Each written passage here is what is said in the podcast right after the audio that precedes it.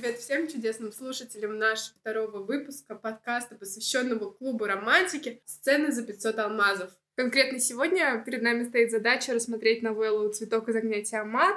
Мы назвали этот подкаст «Любви все возрасты покорны». А почему они покорны, почему все возрасты, мы поговорим в выпуске. Меня зовут Милана, а мою соведущую Анастасия. И с нами человек, который объяснит Анастасию, Данил. Приветствую. Небольшой дисклеймер, возможны спойлеры и чисто наше субъективное мнение. Мы не претендуем на абсолютную истину, и наши впечатления от истории могут отличаться от ваших. И это нормально. Сегодня наша история немножечко посвящена шумерской мифологии, поэтому мы спросим у Данила, что вообще он знает об этой мифологии. В целом, я мало что знаю об этой мифологии. Знаю только, где примерно находились шумеры, наверное, что-то между речи, да, тигр и врат. И, наверное, мои познания закончились. А как же строчка или песня у мельницы про ворота Иштар? Даже а, еще я помню там и Иерихон, стены Иерихона, Вавилонская башня и вот это вот все. Наверное, это к этому относится. Ну, в принципе, наверное, таких познаний будет в жизни этого достаточно. Да, в жизни. Мы на историко-филологическом факультете, в принципе, знаем то же самое, не больше. Поэтому сейчас поговорим просто об самой истории, о цветке из огня Тиамат. История начала выходить в ноябре 2021 года, а финальные серии были выпущены в августовском обновлении. История состоит из трех сезонов. Автором «Цветка из огня Тиамат» является Урса Рысина. Интересное имя. Фамилия. да. Разве не Урса?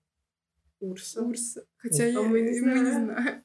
Да, дисклеймер, э, надо было добавить то, что мы плохи с ударениями, поэтому Урса или Урс... Ну, Урса, все говорят Урса. Я просто помню, на каком-то языке это означает медведь. Не а тут она получается медведь и медведь и рысь. Компиляция всего. Вот что называется «Дитя Сибири». Ну, в общем, автор истории Или еще не... писала «Я хочешь на тебя», поэтому... Или все-таки автор? Авторка истории. Жанр истории — это фэнтези, как раз-таки с элементами шумерской хтонической мифологии. Сюжет начинается достаточно просто. Никаль, взбалмошная ведьмочка. Она управляет огнем, управляет из рук вон плохо, совершенно практически ничего не умеет. У нее пропадает ее братец. И завязка в том, что она пытается найти этого непутевого, нерадивого братца. Ей помогает искать брата, ректор Академии Ниал, преподаватель в этой самой Академии Ар, один из великой пятерки детей Тиамат Кингу. Но это и... спойлер. О, ну у нас был дисклеймер. Сначала он был другим персонажем, назывался под именем другого персонажа, но потом там быстро выясняется, что это как раз-таки великий из пяти. Также у главной героини есть лучшая подруга Су лучшая подруга, с которой есть любовная ветка. Да. У нас тут клуб романтик, у нас со всеми подругами есть любовь. Ну, как бы женская дружба. Ничего удивительного. Мы ничего не пропагандируем и ни к чему не призываем. Мы не хотим 12 лет отсидеть. По мере прохождения сюжета для главной героини открывается новая экипа проблем.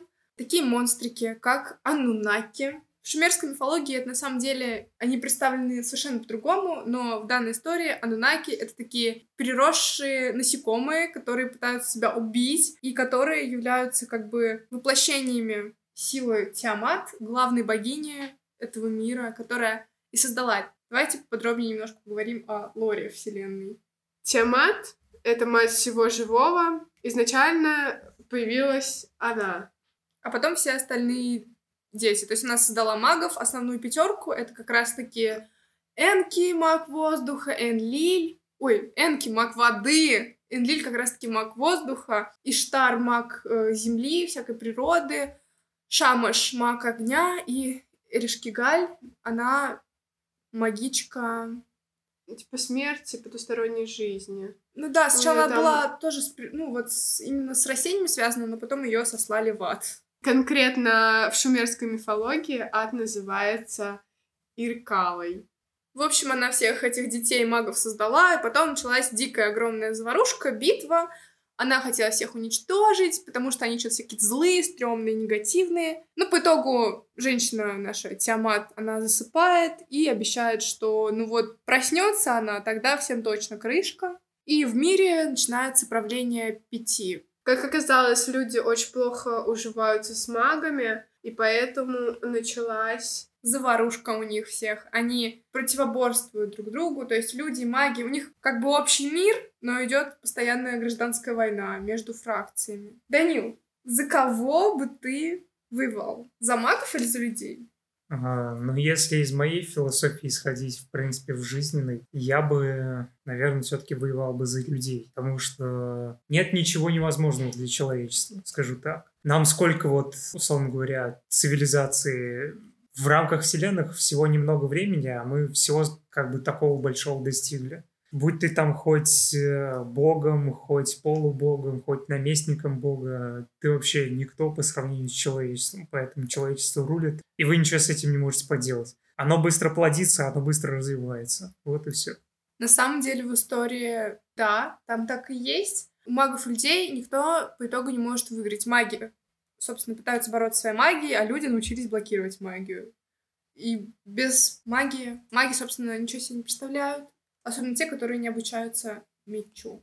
И по количественному соотношению, там вроде на одного человека, ой, на одного мага выходит пять людей, потому что рождаются очень редко маги.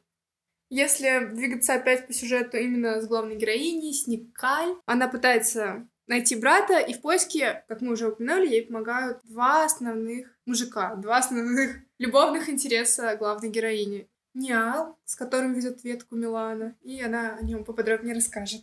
Ты не хочешь сначала сказать еще с кем? С Кингу я веду, но сначала про Ниала. Ниал — это вообще... Многим кажется, эта любовная линия довольно спорной, потому что как она может воспринимать как любовный интерес своего попечителя, своего учителя, который забрал ее с малых лет. Которому дома, 300 да, лет. Которому 300 лет. Но знаете, это еще не самый большой тут. Разброс по возрасту. Да, но на самом деле в их отношениях нет ничего такого. Да, он ректор академии, в которой она обучается. Да, он ее поучи... Э, поучитель. И поучитель, и поручитель. И ему 300, но Никаль практически 30, поэтому тут вообще ничего такого нету.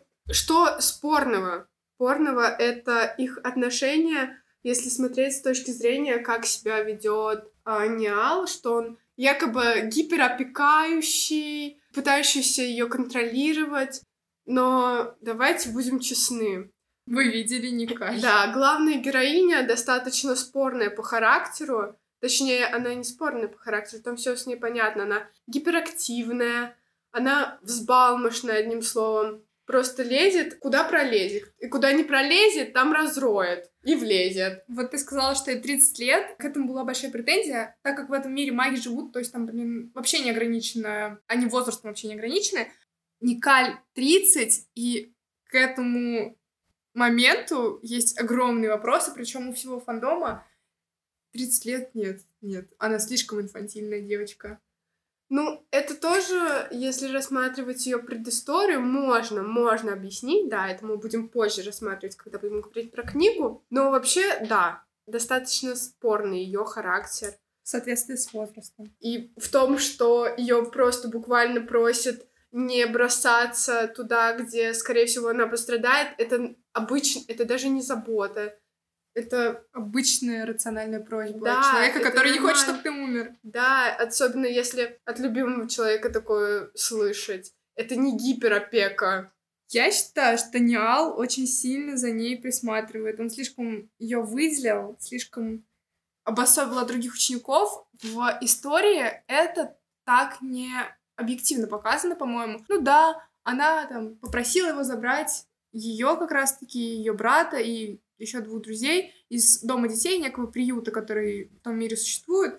Но я смотрела на Ниала, ну он же как папочка, отец, отец. Он мне нравится, да, но это какие-то мои дэдди ишусы, проблемы. Но он как отец. Вот хороший был бы. Всем такого желаю. Да нет, я не вижу в нем отца. Я вижу в нем а, просто возможно, возможно, партнера родителя. Ну, есть такое небольшое. родительская фигура, но никакой гиперопеки и прям вот отца-отца в нем нету. Он просто просит не умирать. Такой, блин, пожалуйста, если ты не можешь справиться с этим, ну, ну не иди туда. Она такая, нет, ты что? Ты что, меня не уважаешь? Ты что, в меня не веришь? Это что, нельзя? А я принципиально пойду. Принципиально, понимаете? Вот такая вот интересная очень дамочка. Но я не понимаю, с другой стороны, как он мог ей заинтересоваться, потому что, вот как сказала Настя, только то, что она попросила, как бы, заберите нас отсюда, да, из приюта. Ну, а потом-то что? Ну да, она по характеру, она добрая, но в целом, не знаю. Ничего особенного, ничего особенного, вообще ничего особенного. Достаточно... Ну, просто девчонка. Девчонка, да. которая пытается носиться своей магией, которая у нее не очень хорошо получается. Данил, как ты относишься к отношениям типа ректор-студентка? Как вообще тебе троп нравится?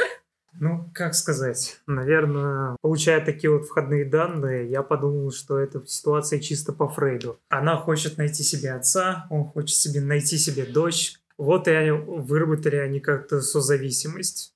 Она везде рвется, потому что знает, что ее прикроют. И все время играет с такой вот нулевой суммой. То, что всегда на пролом, и пофиг, что будет, потому что всегда отмажет. Но тот как бы стараться рад, условно говоря. Если бы он действительно хотел, чтобы ну, как-то она это все прекратила, то, наверное, бы за столько лет какие-то другие, может быть, методы попробовал бы. Ну а так, э, мне кажется, они просто друг от друга кайфуют. Ну да, это определенно есть. Это же приятно, когда ты закрываешь свои проблемы взрослым, во взрослом возрасте. ну, в, вот, кстати, еще даже вот с такой вот разницей в возрасте, лично я не имею никаких предубеждений. На самом деле, Возраст — это просто цифра, важно именно как ты психологически зрел. Если наш э, ГГ, так сказать, в 30 лет, девочка 16 лет, то тут как бы косяк может быть того самого преподавателя, который растил как бы для себя, а по итогу...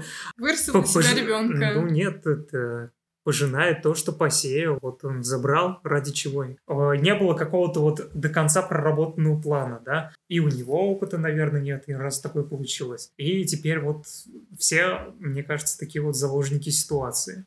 На самом деле, да, они закрыли свои гештальты. Николь нужен был отец, ей прям нужен был отец, потому что у нее дикая история с родителями, которые ее... Ну, отец ее, по сути, просто отдал с братом в этот приют. А Ниалу нужна была не дочь, была нужна мать. Мать не получилась, поэтому Блин, выбрали серьезно. ребенка. Там еще будет такой момент, где он говорит, или это в книге? А что? Что он говорит, что ты стала для меня спасением, что после смерти моей матери это ты буквально меня, да, из... Как это называется? Из полной драмы вытащила. Да, вытащила, ты стала моим спасением. Поэтому достаточно логично звучит версия Данила, как говорится, да, тут прям все по методичке Фрейда. Так как мы уже как-то немножко перешли на книгу, надо сказать, что по «Цветку из огня Тиамат» существует отдельное адаптированное произведение под литературный жанр. Э, целая книга, 429 страниц. Я ее купила, здесь у меня очень много закладочек, которые я заложила, моменты, которые мне нравятся, которые мне не нравятся. И в целом в книге именно взаимодействие Никаль и Ниала не то, что любовные, а такие вот именно близкие, семейные. Доверительные. Да, они гораздо ну глубже как? раскрыты.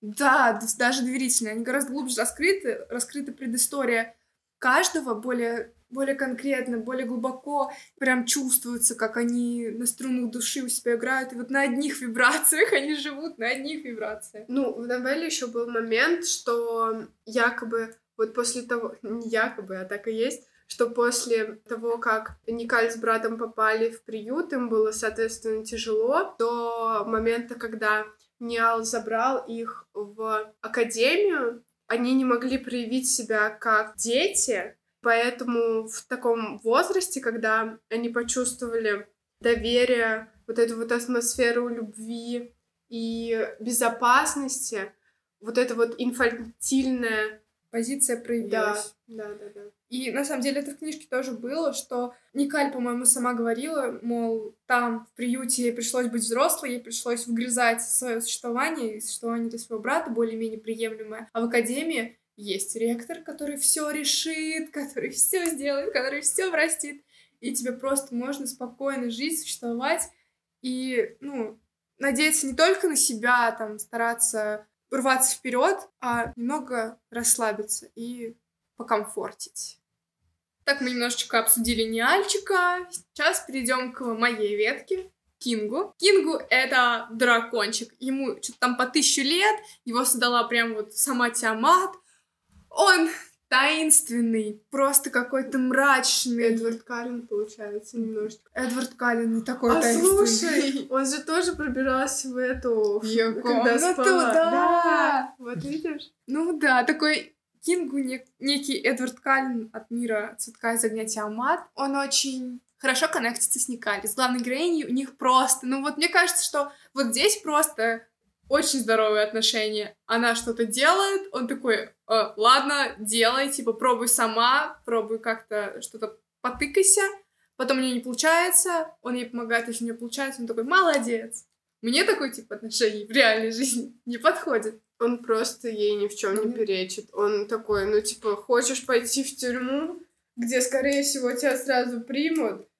Да, Да, да, давай, да. зато он ей потом помогает. Он, иди в А тюрьму. кто, а кто достал из Иркалы? Кто, кто пришел за ней в Иркалу? Так он Скажи, был в этом. Да, и коматозе. Что, и что, и что, пришел бы? Не мог он прийти. Он бы пришел, если бы у него была возможность. На самом деле, то есть да, у них прям самые здоровые отношения. Он ей во все поддерживает, не перечит и в целом нормально относится. Ну, хотя поначалу отношения начинаются со лжи. Не ложь это была, он просто не говорил. Просто, ну, Он обманул не договаривал такой. Ну, знаешь, это не ложь, это не прямая ложь, он просто Нет, он по-другому. Он прямо назвал себя другим именем. Но он просто не говорил, что он назвал себя другим именем, и что он, оказывается, один из членов пяти самых великих вот этих магов тысячелетия просто планеты. Да, это не соврал. Ну, Так. ну, это не ложь. Не уточнил. Да, да, да, извините, ну бывает такое. Кингу, дракончик. Сначала ему нужна Никаль, как нам показывается, для того, чтобы найти амулет с жемчужиной. Половинка, которую они находят в тайном месте у брата Никаль, а вторую половинку уже в тюрьме. Собственно, вместе с братом. Брат жив пока что. Спойлер. Пока что он жив. Вот. Постепенно нам раскрывается то, что, оказывается, Кингу увидел Никаль еще совсем малышкой. Вот тут вот уже вопросики. Ну да. Но он ее не любил тогда, он ее просто как ребенка увидел. Он был же очарован что-то её е- добротой. Добротой. Ну да, нем такая, же что-то точно ёкнуло. ну, а такая вот отцовская любовь, наверное. Опять, опять. Ну, если мужикам под тысячу, как, Как по-другому. как по-другому? Все хотят быть папой. Данил Иванович, хочешь быть отцом? Отцом, конечно, хочется, это все-таки возрастное. А, Ну а так, э, здесь вот мы имеем, мне кажется, идеальную такую вот полярность мира. А, В каком плане? В том, а, какой стороны вы придерживаетесь.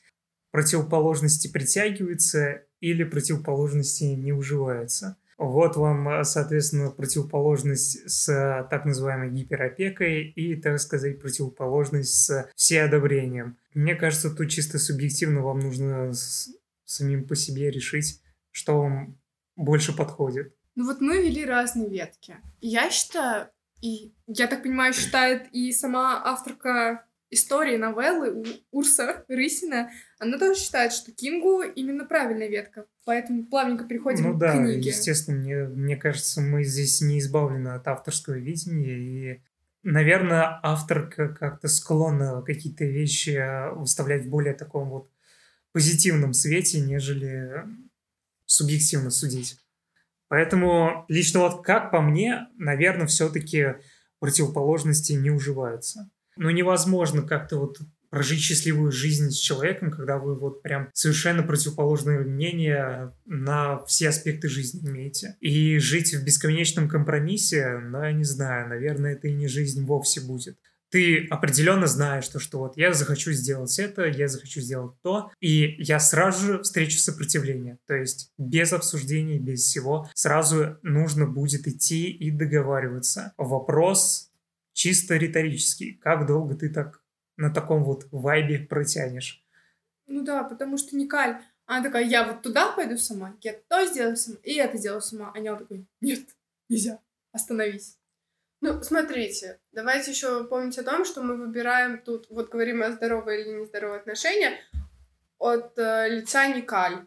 Но, Да. но играем-то мы за себя, Угу. и поэтому подбираем фаворита для нашей души. Потому что я знаю, что мне бы было комфортнее с Нялом, чем с Кингу, который такой загадочный дракон. Да, я признаюсь, до самого конца, чуть ли не до самого закрытия веток металась. Да, навела ветку сразу двумя. А я сразу выбрала Кингу. Хотя не, Ниал меня очень привлекает. Очень. Но я просто... Потому что там вначале пропадает Ниал, а потом пропадает Кингу. Яра вообще нету. Су тоже такая, ну, не знаю. Периодически появляется, периодически пропадает. Непонятно. Есть, нету. Что делать? Да, кстати, еще там есть ветка с Ияром. Это преподаватель музыки. Такой играет вечно на своей домре какой-то. Лире. Лире. Господи. Добре. Добро. Ну, в общем, он играет на своей лире, пытается подкатить свою лиру к Никаль, тоже преподаватель, педагог. Ну, ровесников мы тут не терпим. Это не тот формат истории. Ну, он интересная ветка с какой-то стороны, особенно в третьем зоне, когда его много, и когда его хорошо Раскрывают. раскрывают. Но он слишком его так мало, поэтому, да, поэтому нет. Также а, в истории присутствовала небольшая интрижка а, С другом детства. да, другом детства, Варасой. Единственным ровесником. Который умер. Ну да. Не судьба нам как бы с ровесниками здесь любовь строить, у нас только взрослые мальчики. Вараса-то умер почему? Начинается в истории такая драматическая замута, что теперь люди превращаются в вот этих аннаков, ан- аннакив, как это правильно? Анунаков. анунаков.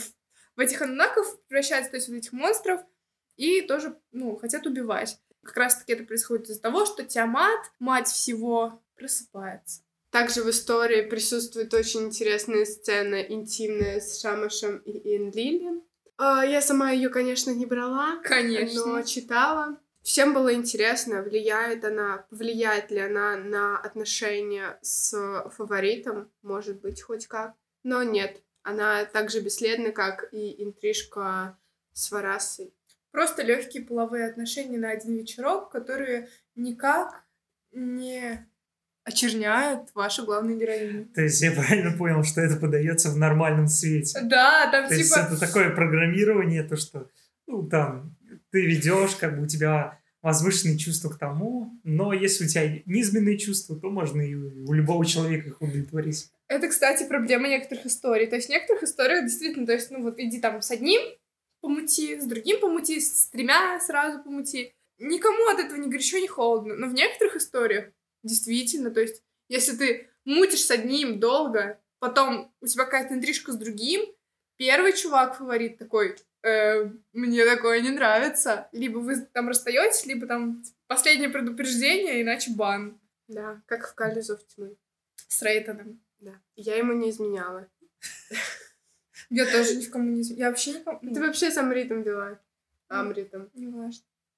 Это в другом выпуске будет. Если будет. К слову о том, как наши выборы влияют на новеллу. В «Цветке из огня Тиамат» есть некоторые недочетики в плане игрового... Интерфейса. Да. Я смогла вспомнить два основных бага, у кого-то их было больше, но самые главные, которые до сих пор не исправили, это с ключами. То есть ты собираешь там э, три ключа, но Но тебе пишут, что ты собрал недостаточно. И по итогу ты просто остаешься в пролете и не получаешь доспехи и штар. В принципе, это не особо влияет на сюжет, но все равно неприятный, особенно если ты для того, чтобы получить какой-то ключ, тратила мазики. Вот именно. Алмазы как бы, ну... Да, на дороге не валяются, извините. Второй баг — это тоже, что недостаточно рун. Это тоже никак на сюжет не влияет, но опять же неприятно. Вообще неприятно, когда ты что-то делаешь, а тут бац, ну все, нет, нет. Причем мне это не зависит от тебя, это разработчики не постарались. И почему-то до сих пор не пофиксили. Проблема. Чисто по нашему мнению, Тиамат ну, жестко слили. Так резко перешла. Да, ну потому что... Ну, это тоже баг, но уже сюжета.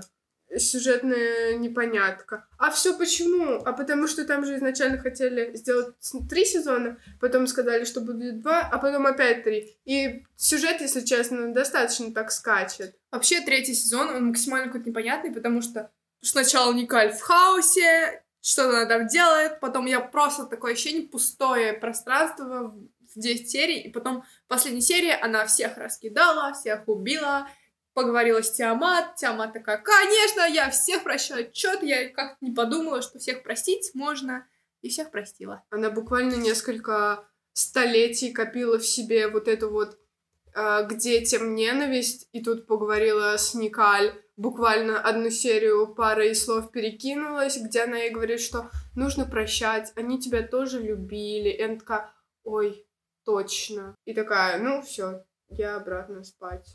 Опа, опа, опа. Вот это вот получилось. Но это очень странно было.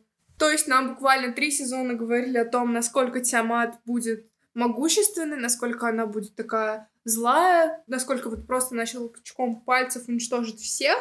А на самом деле я не поняла ее мотива. Она просто ну, мне как-то обидно стало, что они, мои дети на меня как-то получились, но я думаю, ну да, я всех уничтожу. И Николь такая, да, Нормально. Не надо, не, не надо. надо, пожалуйста. Простите, это же дети. Дети — это цветы жизни. Да, вот, вы вырастили, мать. Вот они у вас на могиле цветут красиво. Вот и все процветут тысячу лет. Красота.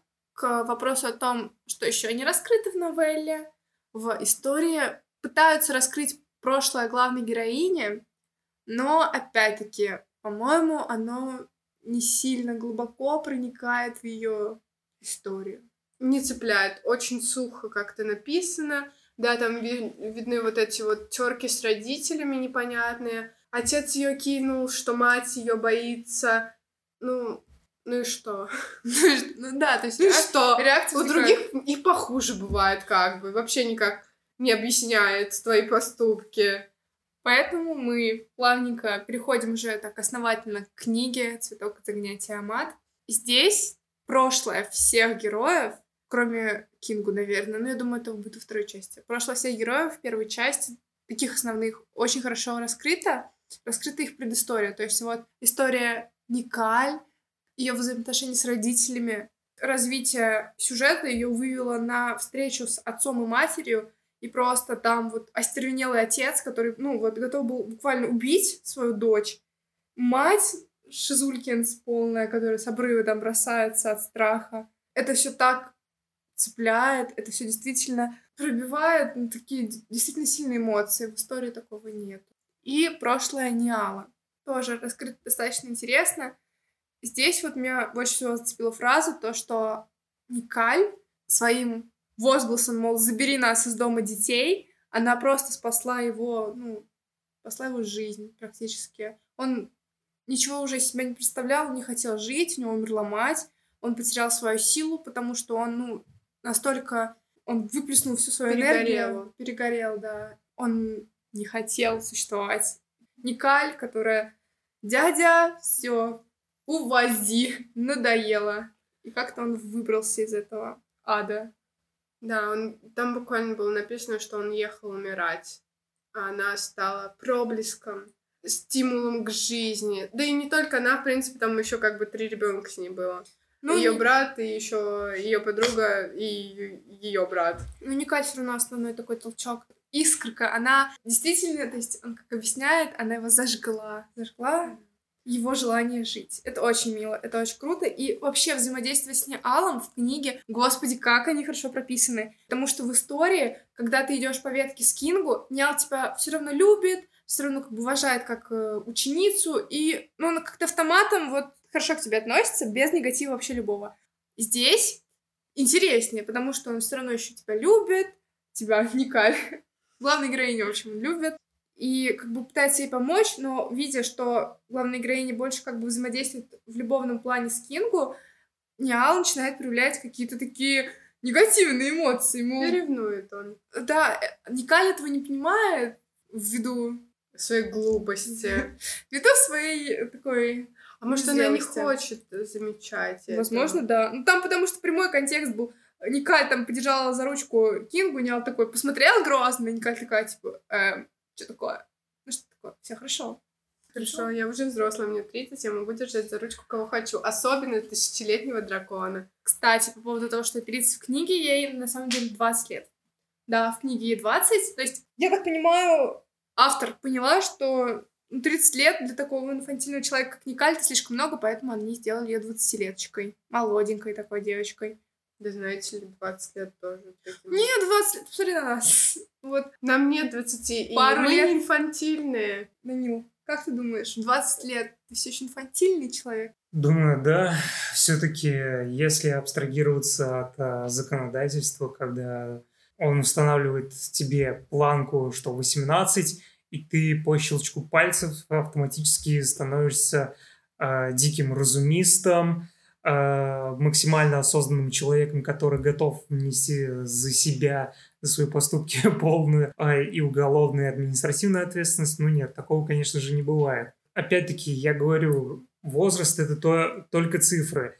Если Вли- вам есть 18 лет, ну, да, нет, это, конечно же, прям не абсолютное правило. Я больше к тому, что очень сильно влияет психологическая среда созревания и насколько ты, в принципе, сам готов над собой работать, над собой работать как э, личность, чтобы у тебя прослеживался тот самый личностный рост, и ты в целом становился и мудрее, и старше, и вот все в этом духе. А то, блин, ну, условно говоря, дураком можно быть и в 40, и в 50 лет, тут как бы ну, ничего с этим не сделать. Поэтому, да, все зависит исключительно от вас, от ваших стремлений, желаний. Все-таки предположу, что в 20 лет человек все еще инфантильный. Конечно, я не знаю, какой у них там контекст времени, но все равно в 20 лет Ну, там типа какое-то вот дикое средневековье с магией и хтонью. Ну, все равно, да. Если вот опять-таки возвращаться, то, что а, ей дали возможность побыть вот как раз-таки той самой девчонкой, когда вот у нее там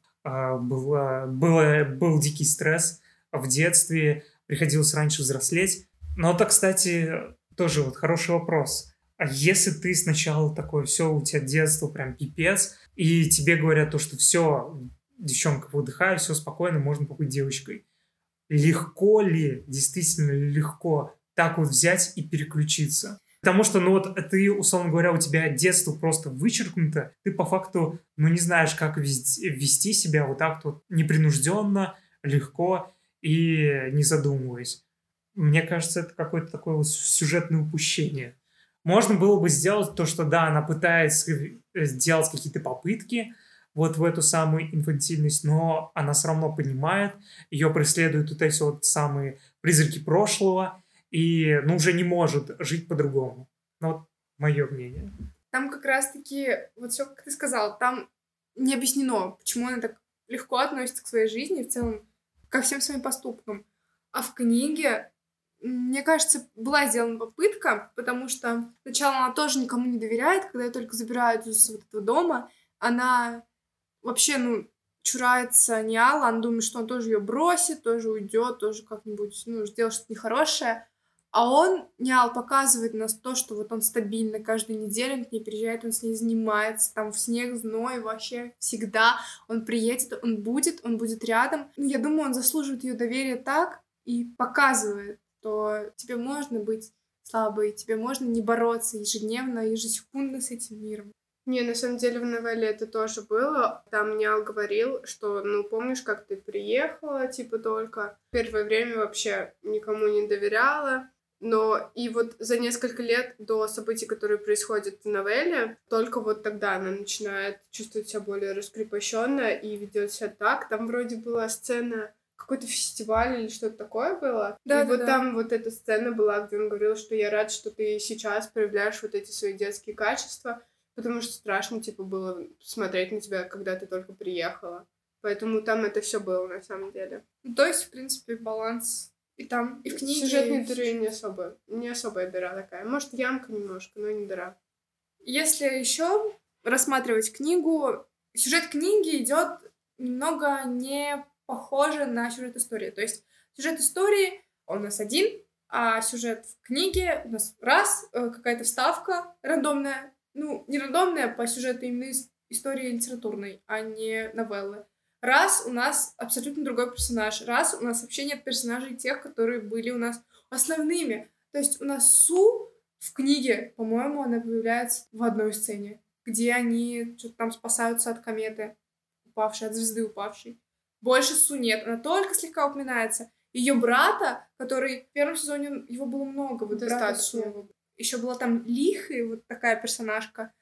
Ее вообще нет. Нет Иштар. В книге вообще нет Иштар. Там нет проклятия Иштар, из-за которого Никаль едет с Ниалом к Энке, чтобы Энки снял с нее проклятие. Нет, этого нет. Они едут чисто из-за того, что брата нашего заточили куда-то там, помоги нам его освободить. Здесь есть совершенно, ну, странный персонаж Унзи. Это Унзи, она просто появляется в тюрьме.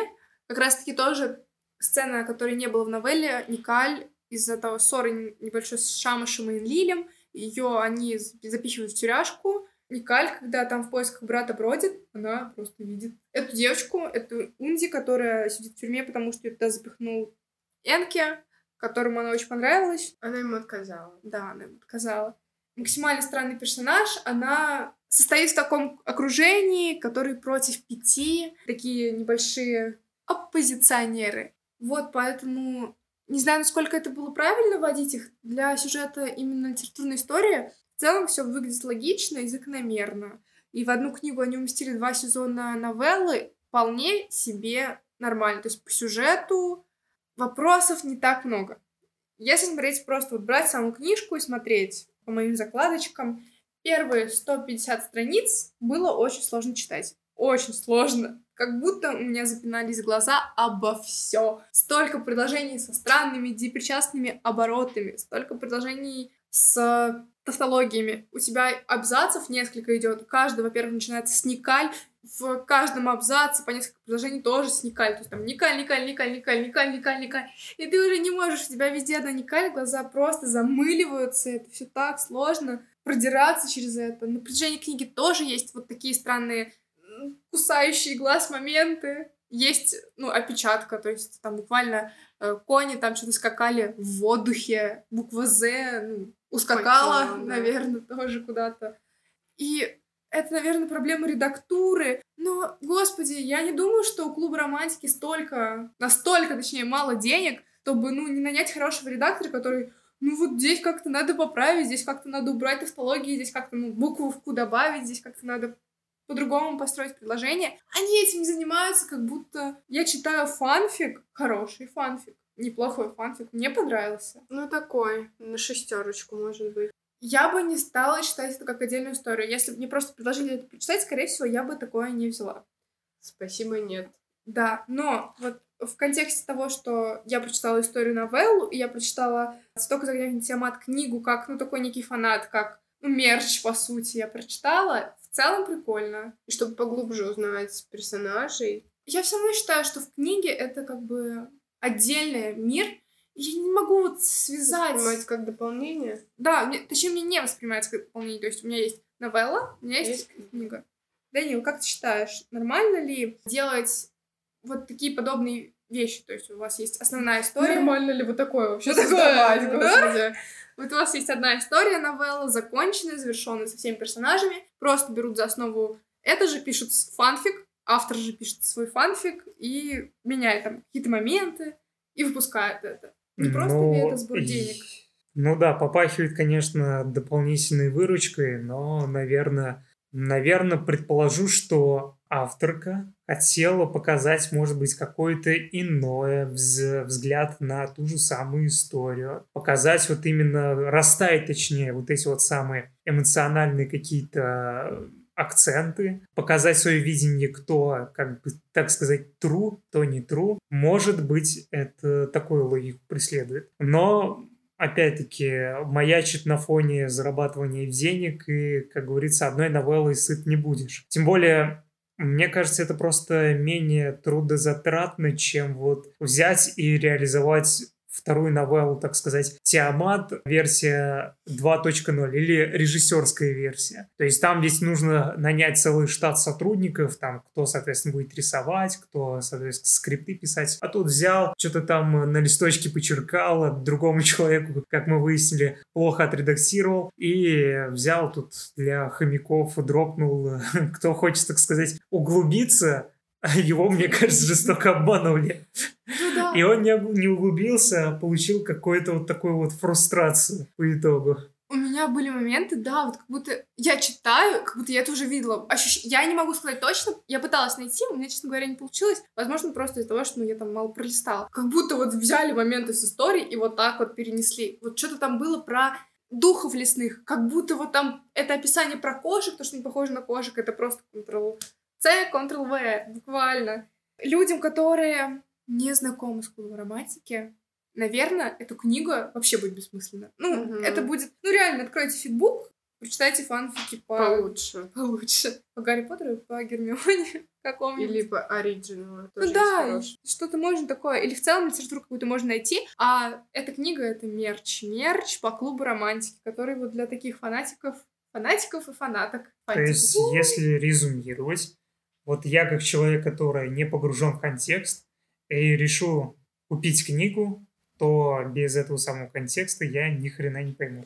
Ты поймешь, просто это будет Бессмысленно. это будет какой-то странный контекст. Ты погрузишься в историю со стороны литературной, вот этой со стороны этой книги, в которая не отражает полностью сюжет, и она берет что-то за основу, что-то исправляет, потом такой, так, ну я хочу поиграть в новеллу, я открываю новеллу, а новелла Другая. другая. И, ну, я думаю, это будет какой-то диссонанс. Будет хорошо, если ты вообще прочитаешь эту книгу, потому что, не знаю, может быть, у меня такое такая проблема, то, что вот эти первые 120-150 страниц, я прям, ну вот тяжко, ну вот прям сложно, вот прям первая страница текста, и я уже вижу какие-то вот, ну вот что-то там в предложениях этих не так, будто автор пыталась набрать, натыкать слова, или там сказала, чат ЖПТ, пожалуйста, напиши мне Книгу. книгу. Фанфик по «Цветок из огня Тиамат». 429 страниц отборного Кингу. Вот, вышло из-под пера.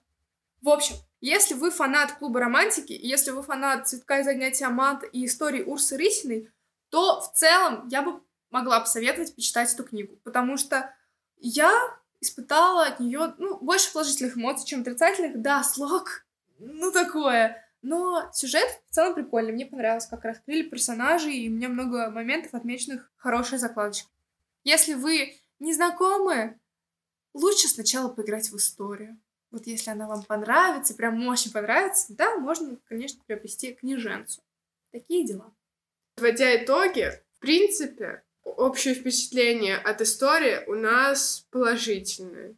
Мне эта история очень зашла. Мне понравилось, как описана шумерская мифология. Мне понравились фавориты. Немножко не понравилась главная героиня. Но везде есть свои минусы. Что ты думаешь, Настя? В целом, история мне понравилась. Не самая моя любимая клубе романтики, но достаточно интересная, достаточно живенькая, если брать третий сезон. Ну вот мне не понравился третий сезон совершенно. Самое интересное, как бы первый, когда мы ищем вот нашего братика. Такой самый, такой динамичный. Ну и второй тоже нормальный. Третий странный. Главная героиня э, Мэрис Южная. Она все не получается, она генерал, магия, она просто там по щелчку тоже быстро его овладевает, хотя ничего не умела. Какая она? Очень все быстро и получается, на самом деле, у нее, и ей все дается. Фавориты классные. Кингу, Ниалы. Было очень сложно выбирать, потому что они оба хорошие. Дружеские отношения, взаимодействие очень хорошие, Су прекрасный, даже если ты не ведешь ни ветку с Ияром, достаточно так тоже все нежно, Дружеские, да, такие Да. прикольные. все по-доброму. Злодей, злодея слили, Тиамат, ну, ну, Тиамать. Да, тоже такая позлилась и ушла. Да, максимально так все быстро проехались. Хотела добавить про Мэрис Южность, про статы, что там есть иллюзия выбора. По какому бы пути ты ни шла, меч или огонь, она в любом случае будет и мечницей, и магом огнем, да. Да, я, кстати, думаю, что из этого будет Хотя бы на что-то будет влиять, но вообще ни на что. То есть там просто выбор типа так, на нее напали, что же она будет, как же она будет противостоять? Горячими пальцами или достанет клинок? И все, там везде только такие выборы, буквально. И все. Да, они очень такие, ну, прямо в лоб. Мне не очень такое нравится. Надо что-то такое чтобы я гайд открыла и посмотрела. Вот по чтобы это реально влияло, чтобы был миллион. Один выбор сделал неправильно, и все, и уже у тебя ужасная концовка. Тут такого нету. Ты можешь сколько угодно. Это с историей Рэми, по-моему, началось вот такая вот. Да, да, да, да.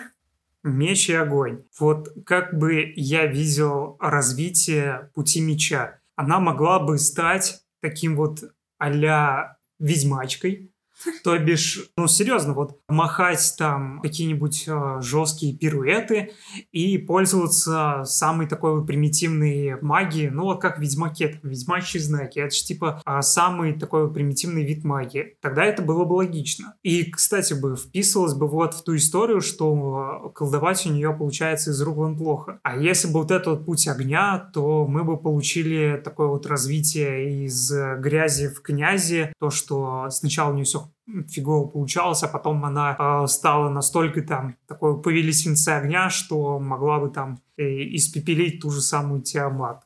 Это вот, как мне виделось бы, логичное развитие персонажа. Вот какие у тебя впечатления от нашего рассказа о книге, об истории в целом? В целом, с такой вот абстрактной стороны смотреть, получили вот такие вот рассуждения на вечные вопросы, может быть, отцов и детей, о том, как справляться с той или иной ситуевиной. И любви все возрасты покорны, это тоже, мне кажется, из разряда вечного, потому что я опять-таки возвращаюсь к своему тезису. Как вы сами воспринимаете возраст? Что это для вас? Цифра, либо же это склад ума, а либо же это багаж знаний, все что угодно, выбирайте сами по себе, не смотрите как бы на вот такой вот хронологический возраст. Это вот я к этому. То, что будь то хоть тебе там тысячу лет, ты уже глубоко пожилой дракон, либо ты мужчина в рассвете сил 300-летнего возраста, это абсолютно не важно. А, важно лишь то, какая ты личность, что ты из себя представляешь и насколько вы друг другу подходите. Наверное, это самое главное лично, как по мне. В целом, на этом наш предновогодний выпуск подкаста «Сцена за 500 алмазов», посвященного клубу романтики, завершается. Новелла «Цветок из огня Тиамат» и книга по ней пройдена, прочитана. Нам все в целом очень понравилось. И по итогу мы пришли к тому, что любви действительно покорные и драконы, и ректоры, и аннаки. Будем рады услышать ваше мнение в комментариях в нашем телеграм-канале, который будет в описании этого выпуска. А этот выпуск будет на всех площадках, которые мы укажем. Это Яндекс, Мейв, Звук, ВКонтакте, и в телеграм-канале также мы выложим. Ставьте свои сердечки. И спасибо вам за прослушивание.